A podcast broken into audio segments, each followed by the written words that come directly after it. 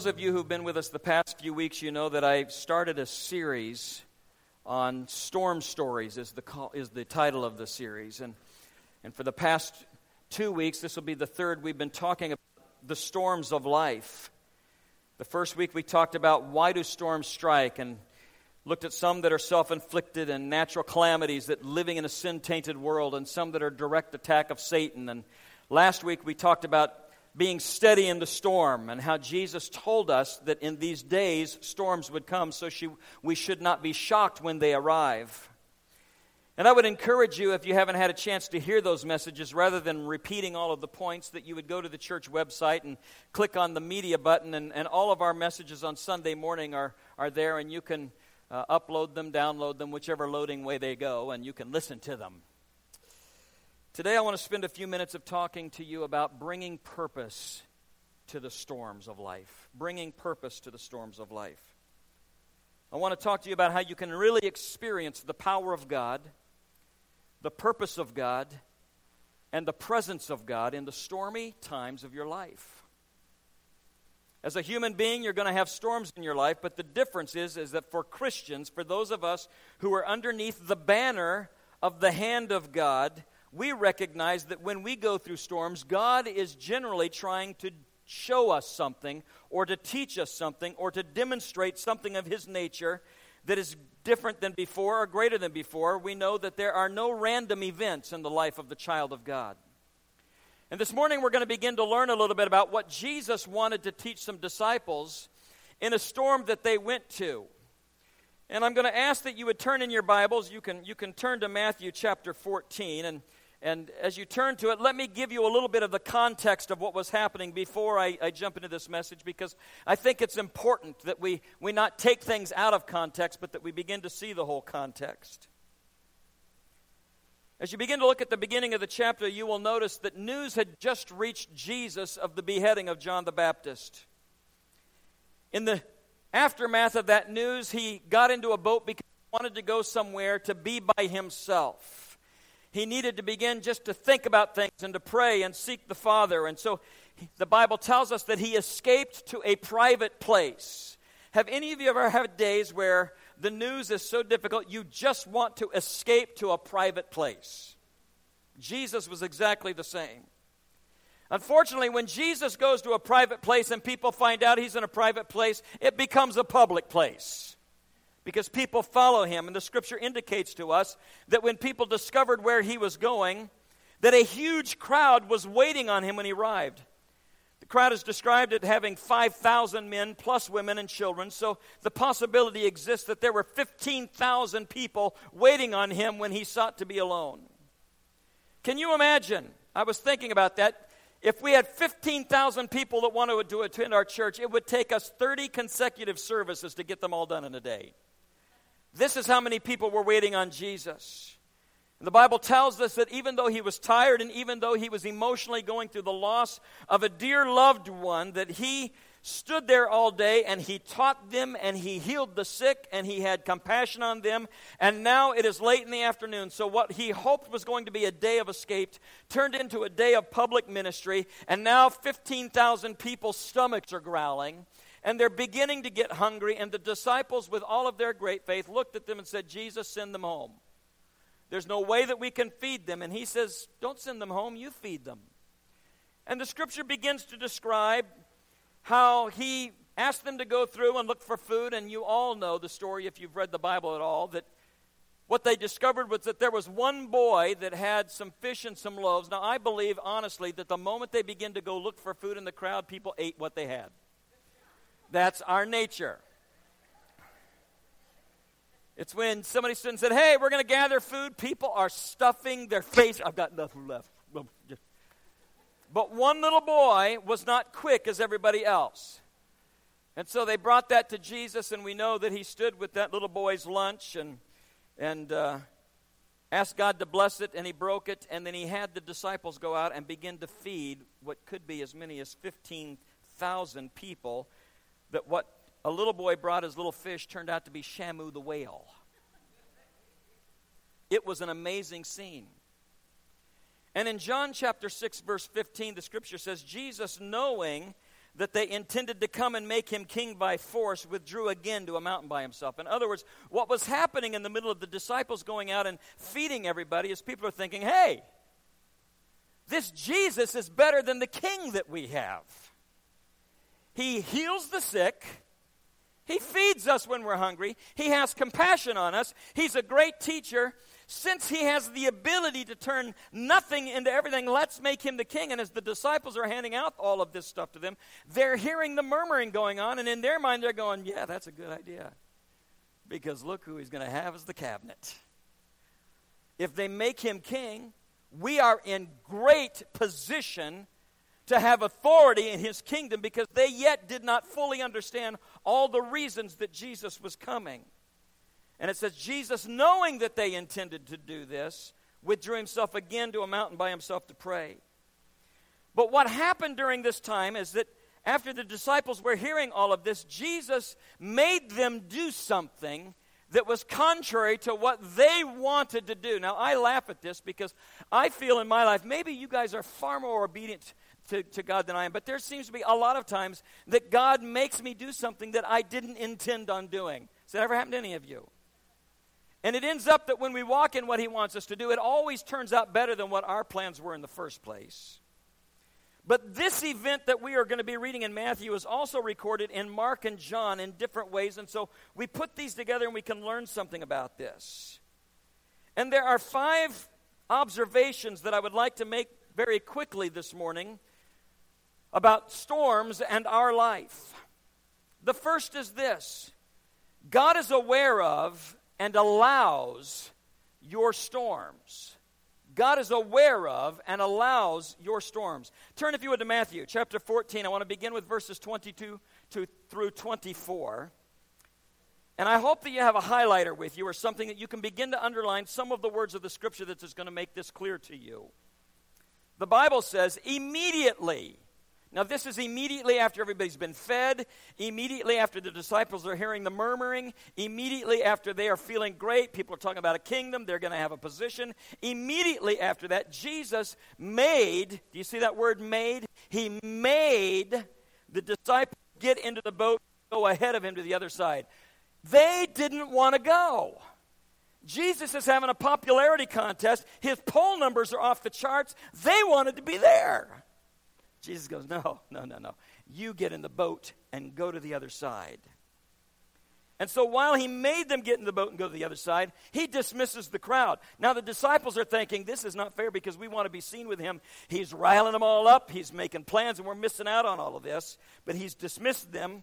And then it says, after he dismissed the crowd, he went up on the mountainside by himself to pray. And later that night, he was alone the boat was already a considerable distance from the land, and it says it was buffeted by waves because the wind was against it.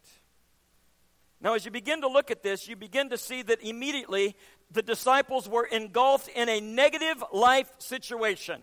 How many of you have ever experienced a negative life situation? They are in one of these. And it's all because Jesus made them get into a boat.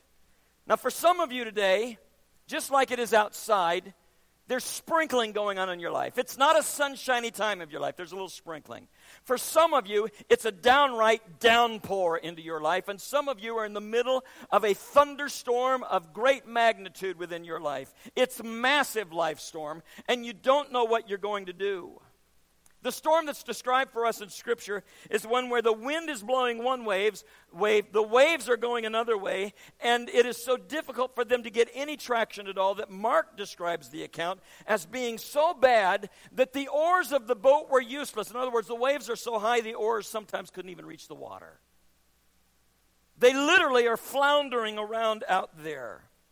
And the waves and the wind were stronger than their ability to move forward in it. And these are experienced seamen that are being talked about here.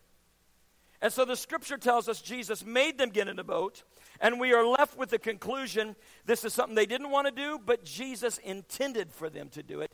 And he sent them in a boat to the other side, and he sent them right into a storm.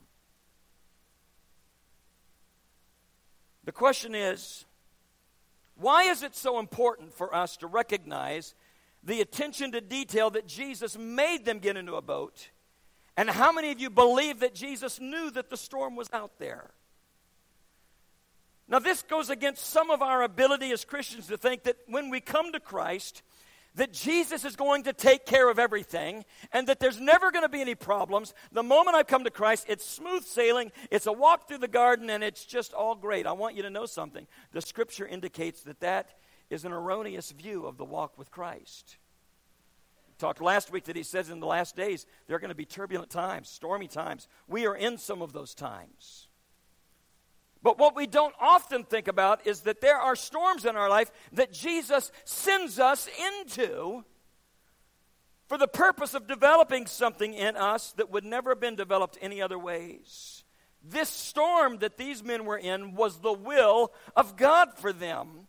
And being in the will of God does not mean that we will never have obstacles in our life, because there are times when to teach us things, the Lord allows trials to come.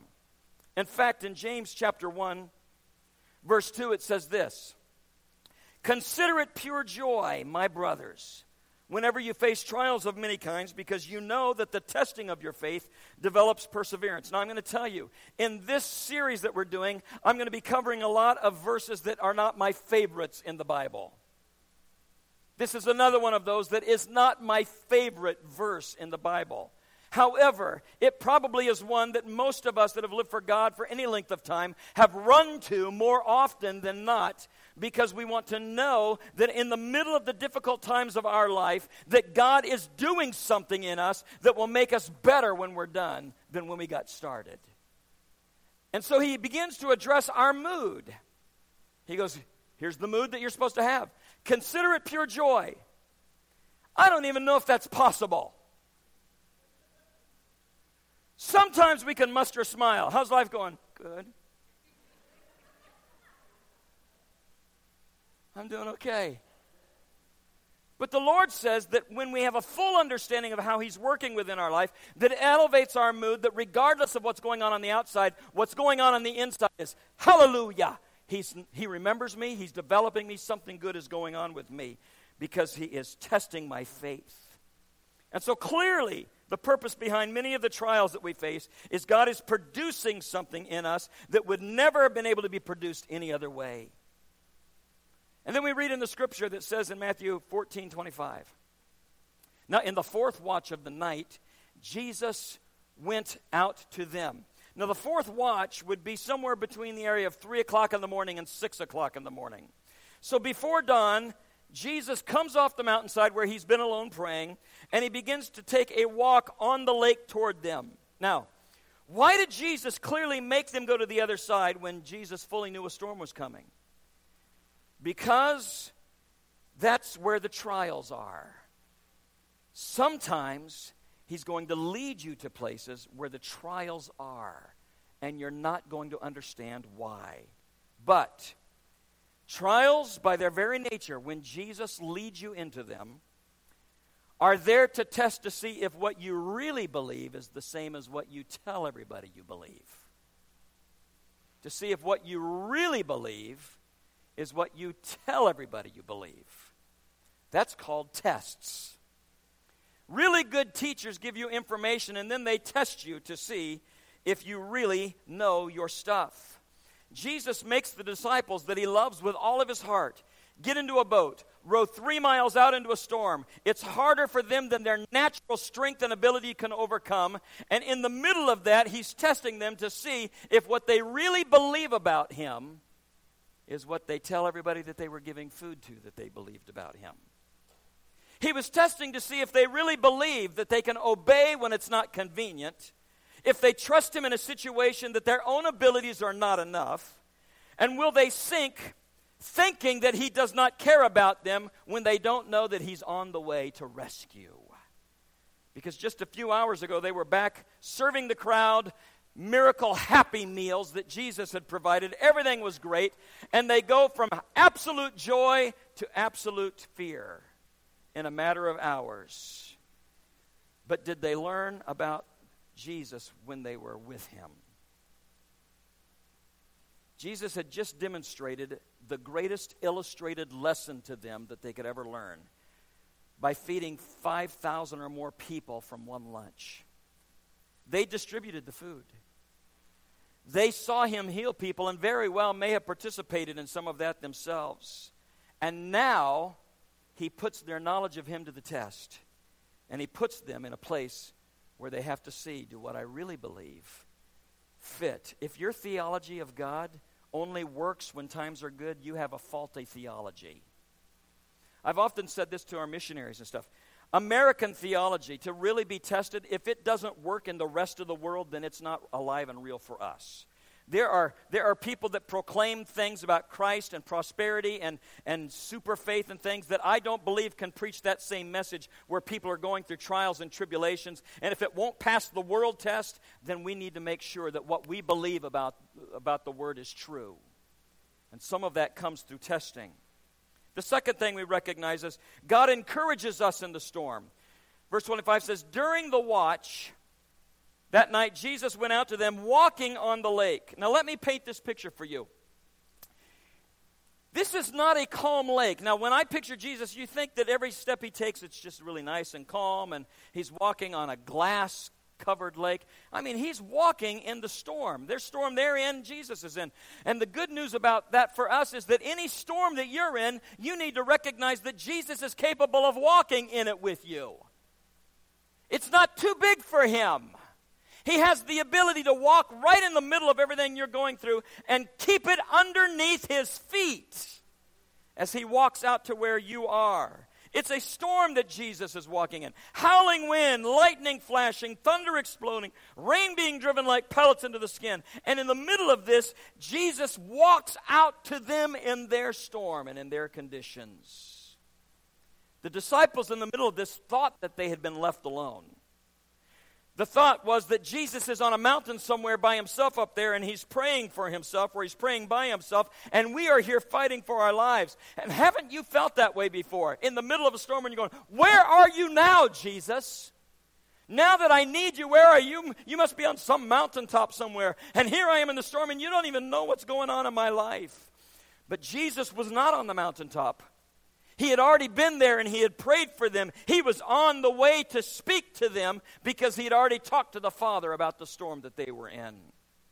Hebrews 4:15 says, "We do not have a high priest who's unable to sympathize with our weaknesses. He knows what's going on in your life." Jesus knew it was necessary for the disciples to learn the lesson that they needed to pass the test so that they could move forward. Now, in the middle of this boat, in the middle of this storm, the scripture tells us that when the disciples saw him walking on the lake that they were terrified. It's a ghost they cried out in fear. I i look at this and i i number one think what would cause them to associate jesus walking on the water as a ghost unless his very appearance in the middle of a storm distorted their view there are times in our life where the storms we're in distorts our view of what's going on around us. It begins to affect our perspective. How many of you have talked to people in the middle of storms and you're thinking, they're not even speaking right? They're not even thinking right. Uh, they don't see a perspective. They are so engulfed in what's going on. And, and the disciples who knew Jesus could see what was happening, and their perspective was so messed up because of what they were going through. It looked to them like it was a ghost. And the interesting thing is this they thought they suddenly had two problems. One was the storm and the fact that their oars wouldn't reach the water. And the second is suddenly now they feel like they're going to have to fight Casper the ghost in the middle of a storm. What appeared to be so scary to them and so horrible turned out to be their solution. And there are some of you today that are sitting here and you think if I yield my life to Jesus, if I surrender everything to Him, He's going to take the joy out of my life, He's going to take the fun out of my life. It will be boring.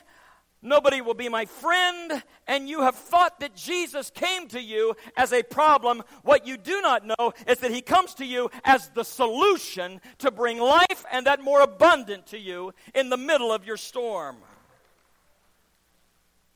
What you have been afraid of is actually your salvation, and he will show up in the middle of your storm. Verse 27 says, Jesus immediately said to them, Take courage, it is I. Don't be afraid. The things that I love about this is there's no storm that you will ever go through that Jesus cannot reach you in the middle of it. Nothing keeps him from getting to you.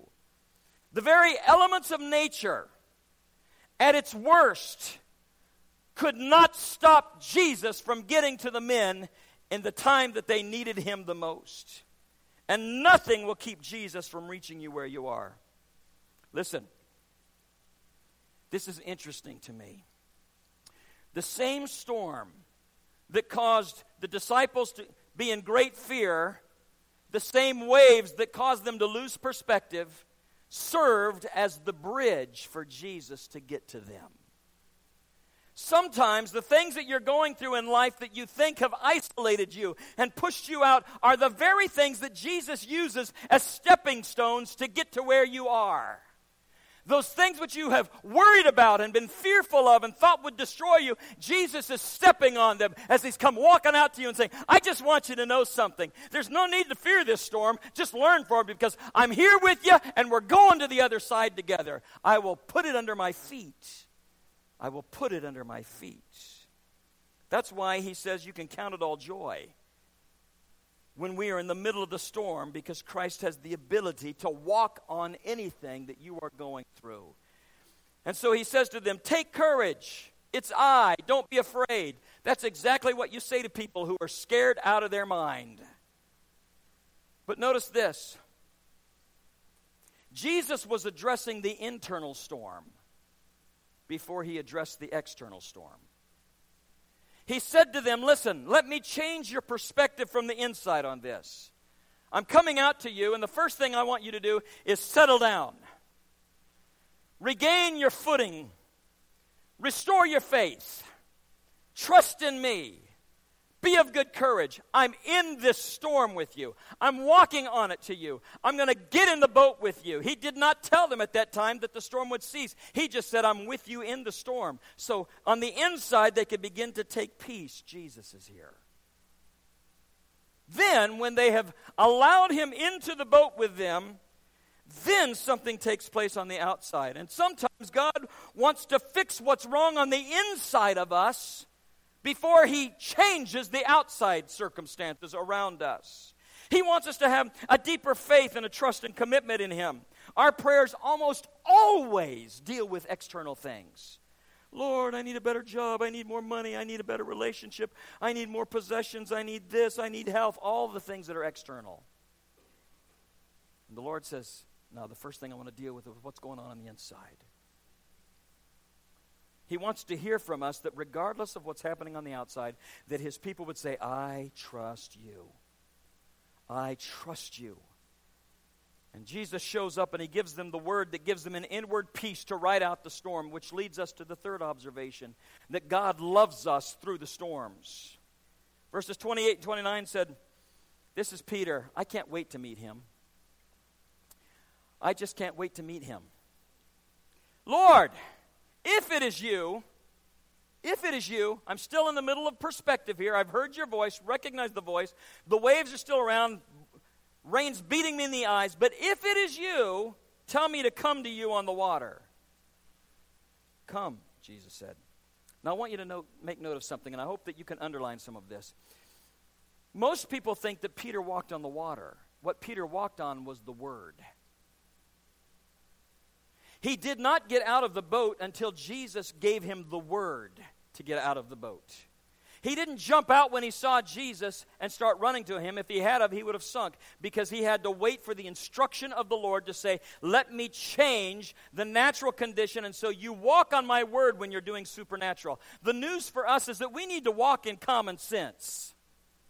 We need to make sure that we've heard from God when He asks us to do something that requires miracles or requires something that goes against nature. And so, if you jump on the roof and you say, Hey, God can help me to fly, and you jump off the roof without Him saying, I want you to jump off the roof, you will die.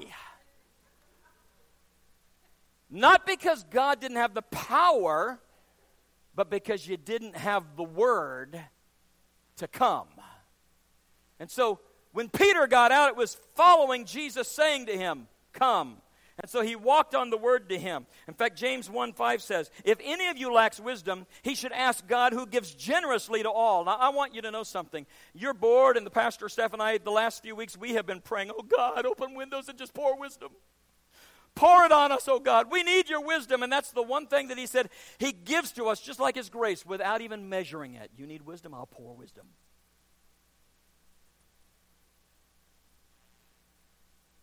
I believe that the reason Peter walked on the water to Jesus was that at that moment in time, Peter really believed that he was safer on the water with Jesus than he was in the boat. Oh, that we would long to be so close to the Lord, that we would run to him wherever he calls us to go. And he walked on the word because he wanted to be close. Verses 29 and 30 say Then Peter got out of the boat, and he walked on the water and came toward Jesus. But when he saw the wind, he was afraid and beginning to sink, cried out, Lord, save me. Now I want you to see this. Peter had the faith to get out of the boat, he had the faith to trust the word of God, but he didn't have the faith to sustain him in the storm. There are a lot of people that start out well walking with the Lord. They start out saying, Lord, I'm going to commit my life to you. I'm going to receive everything that you have done for me. I receive the forgiveness. I, I believe that you died for me. I'm doing, and you start out with the Lord. But the first time that difficulties come, and I want you to know, when you walk with the Lord, the enemy will not make it easy on you because he knows that if he can turn you away in the early stages that you will have lost the sustaining faith that's why we need the body of believers to come around those who are new and tell them what to expect walk with them pray for them we did this last week we talked about the need of community because when there's a little baby, it's not born and the mother puts it on the table and says, Hey, there's milk in the refrigerator, there's cereal in the closet. No, there's a growth process that takes place in this. I think that we in America probably have the highest spiritual birth death rate in the world. Of people that begin with the Lord but have no sustaining faith to keep them with the Lord when things get difficult. And some of that is because the church doesn't walk with each other the way we should. Peter took his eyes off Jesus, his sustaining faith disappeared. And the moment that that happened, he began to sink, and Jesus came to his rescue. Luke Barnett, who pastors a church in Arizona, was telling a story that I have always laughed at because I can just picture it. He was in the mall one day and he had a three year old daughter, and there was a little rail. There was a ramp that, that went up one side of the mall, and there were steps on the other. And his little girl wanted to show him what kind of balance she had. So at three years old, she steps up on that rail and she's dancing around and spinning around. And one man began to come up the ramp and she didn't see him. And this little three year old rakes her hand across there, knocks off his glasses, pokes him in the eye, and his glasses fall to the ground. And she stands there, and the man reaches over, grabs his glasses, and then immediately charges her. And he runs to this little three year old girl and he begins to scream in her face and he is yelling at her and he is cursing at her. And, and Luke said, Man, I saw him do that and I jumped up. He says, I was about 30 feet away and I ran over there and I grabbed my daughter who was crying and trying to get away from him and, and held her in my arms. And he says, And in righteous indignation, I looked at the man and said, Who in the world do you think you are? This was a mistake. It's a little girl. I don't ever want you to speak to my daughter this way and quit using words like that. And he says, I just begin to really go at him. He says, I had to ask forgiveness later on, but he says, and as I'm holding her, suddenly I see the man quit looking at me and start looking at my daughter. And so I turn to look at her, and she's going like this.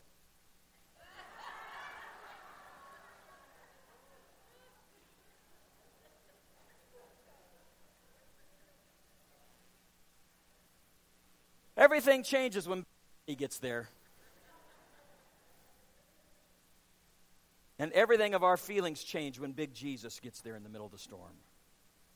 Romans 8:35 through 39 in the New Living Translation states it this way. Can anything ever separate us from Christ's love? I love that rhetorical question. And then it begins to list things. Does it mean he no longer loves us if we have trouble or calamity or are persecuted or hungry or destitute or in danger or threatened with death? Is that not the first thought that comes to us when we go through this? Why doesn't God love me anymore? I love it how the scripture just hits us right where we are.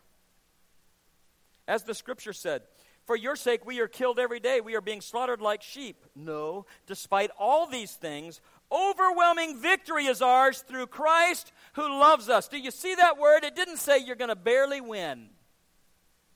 You're going to barely pull through this by the skin of your teeth. He says, overwhelming victory. How many of you need overwhelming victory this morning? Because the Word of God declares it to us.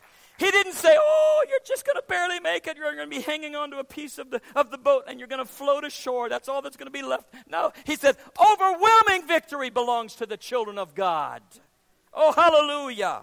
I am convinced that nothing can ever separate us from God's love. Neither death nor life, which is everything on earth, neither angels nor demons, which is everything in the spiritual realm, neither our fears for today or our worries for tomorrow, that is our emotional realm. That hits up all the big three for us. And then it says, not even the powers of hell, which is the direct attack of Satan. Nothing can separate us from God's love. No power in the sky above or in the earth below. Indeed, nothing in all creation will ever be able to separate us from the love of God that is revealed in Christ Jesus our Lord. Hallelujah! That's a reason to celebrate today. Then God's committed to accomplishing his purpose in your storm. If you keep your eyes on Jesus, he will always reveal in the end what the purpose was. One of the belief, one of the reasons I love the fact that in Scripture it tells about those who are older in the faith to train those who are younger is because perspective is an amazing thing. People who have been around Christ for a while and who've seen him move them through the different difficulties of storms, you need to tell your testimony and share your faith with those who are in the middle of those things right now because they need to, number one, have an example that they're going to get through this, and number two, they're going to need to know what you learned from it. Again, building the community of the body, that we work together and love one another. And, and, and, and part of that is so that the younger don't have to make the stupid mistakes some of us older people did. We can tell them, listen, this path looks good, it's not good. This looks like it's the way to go, it's not the way to go. Let me tell you what's on the other end of that trail so that I can warn you ahead of time so that God's faithfulness to you can be used through the storms that I went through in my own life. The Bible says in verse 32 that when he got into the boat, the wind ceased. Why do you think the storm ended when Jesus got into the boat? I believe it's because the storm had achieved its purpose, and when a storm has done that, it ends. When the storm has achieved its purpose in your life, it ends. Mark chapter 6, verses 51 through 52 in the Message Bible states this They were stunned shaking their heads, wondering what was going on. They didn't understand what he had done at the supper. In other words, they didn't understand everything that he had just done when he was multiplying all of the fish and, and, and all of the bread. They didn't understand all of that. And it says, none of this had yet penetrated their hearts. In other words, he gave them a test the first time that they failed, so they had to take it again in a new way. And so, through the storm, Jesus was going to let them see that number one, they're not as strong as they thought they were, and they're not as spiritual as they thought they were. And some of us have a faulty view of ourselves. So the Lord says, okay, okay, let's test you to see if you're as tough as you think you are. And the storm gave them a proper self assessment of where they were with God, and it wasn't what they thought. Sometimes we forget what we amened on a Sunday morning service, so we get tested on it on a Monday morning. There are moments when God allows our world to be rocked and life to be shaken so that we will run back to the roots of our faith. Come back to the presence of the Lord, or we will grow stagnant and stale. God never wants your faith to stop. Never. And lastly, and I'm going to ask our keyboardist if she would please come. We will pass through the storm when the lesson is learned we will pass through the storm when the lesson is learned. If you don't want to keep retaking tests of faith,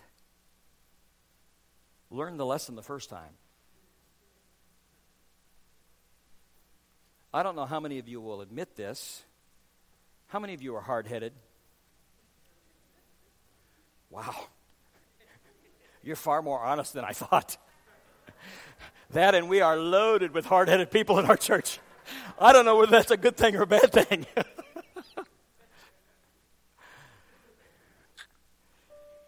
How many of you have had to take a test of faith more than once?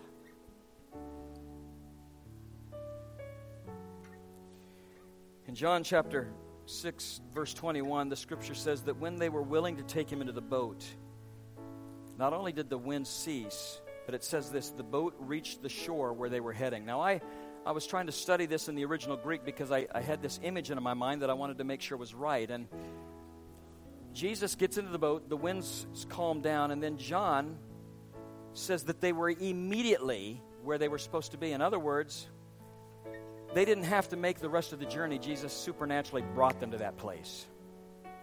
You've learned the test, you passed it, now let's move on. I've got a plan and a will for you that requires us being at the shore right now. Boom, we're there.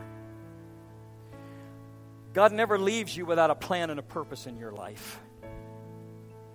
And some of you are in the middle of tests and it's really hard.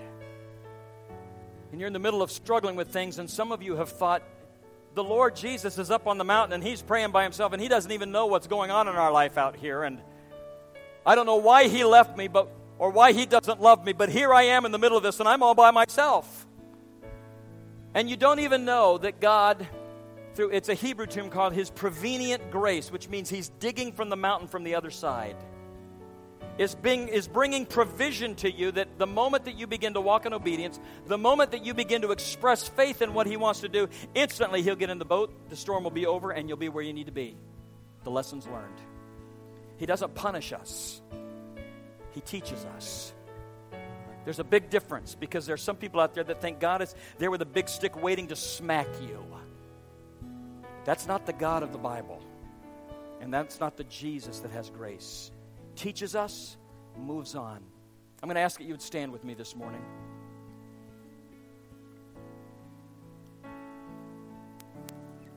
As we have done the last couple of weeks, I'm going to ask that our deacons and their spouses, if they are here with them today, would come and prepare to be ministers of grace and prayer with you today. I've discovered that when things aren't going so well in my life, my prayer life really ramps up. There's something about storms that cause me to be more effective and fervent in my prayer and more fervent in devotion than I am at any other time. Part of it is because I'm always looking for an answer in the Word. When things are going well, I don't look for as many answers. Now, I'm, I'm not begging God to send me trials. I'm not asking God to make me get into a boat and push me out into a storm. But I am saying that there is a sustaining faith that I believe the Church of America needs to understand. That we can't be fervent when things are tough and then as soon as they get good, back off. That there's a consistency that the Lord is desiring each of us in our walk with God, that He provides to us when He said that He guides us in all truth and understanding, and His Holy Spirit leads us if we walk in the Spirit. It's a journey that He wants to make with us every day. So, if, when I conclude in just a moment, if you're here and you have storms in your life that you would like somebody to pray with you about, I want you to feel free to come forward. But also, if you have found in your life that while you are in a calm time that you've discovered that you are not as fervent in your sustaining faith, then maybe it's time for you to come and just say, Lord, while things are going good, I want to refocus. I want to turn my eyes back to you. I want to ask that you would lead me and guide me.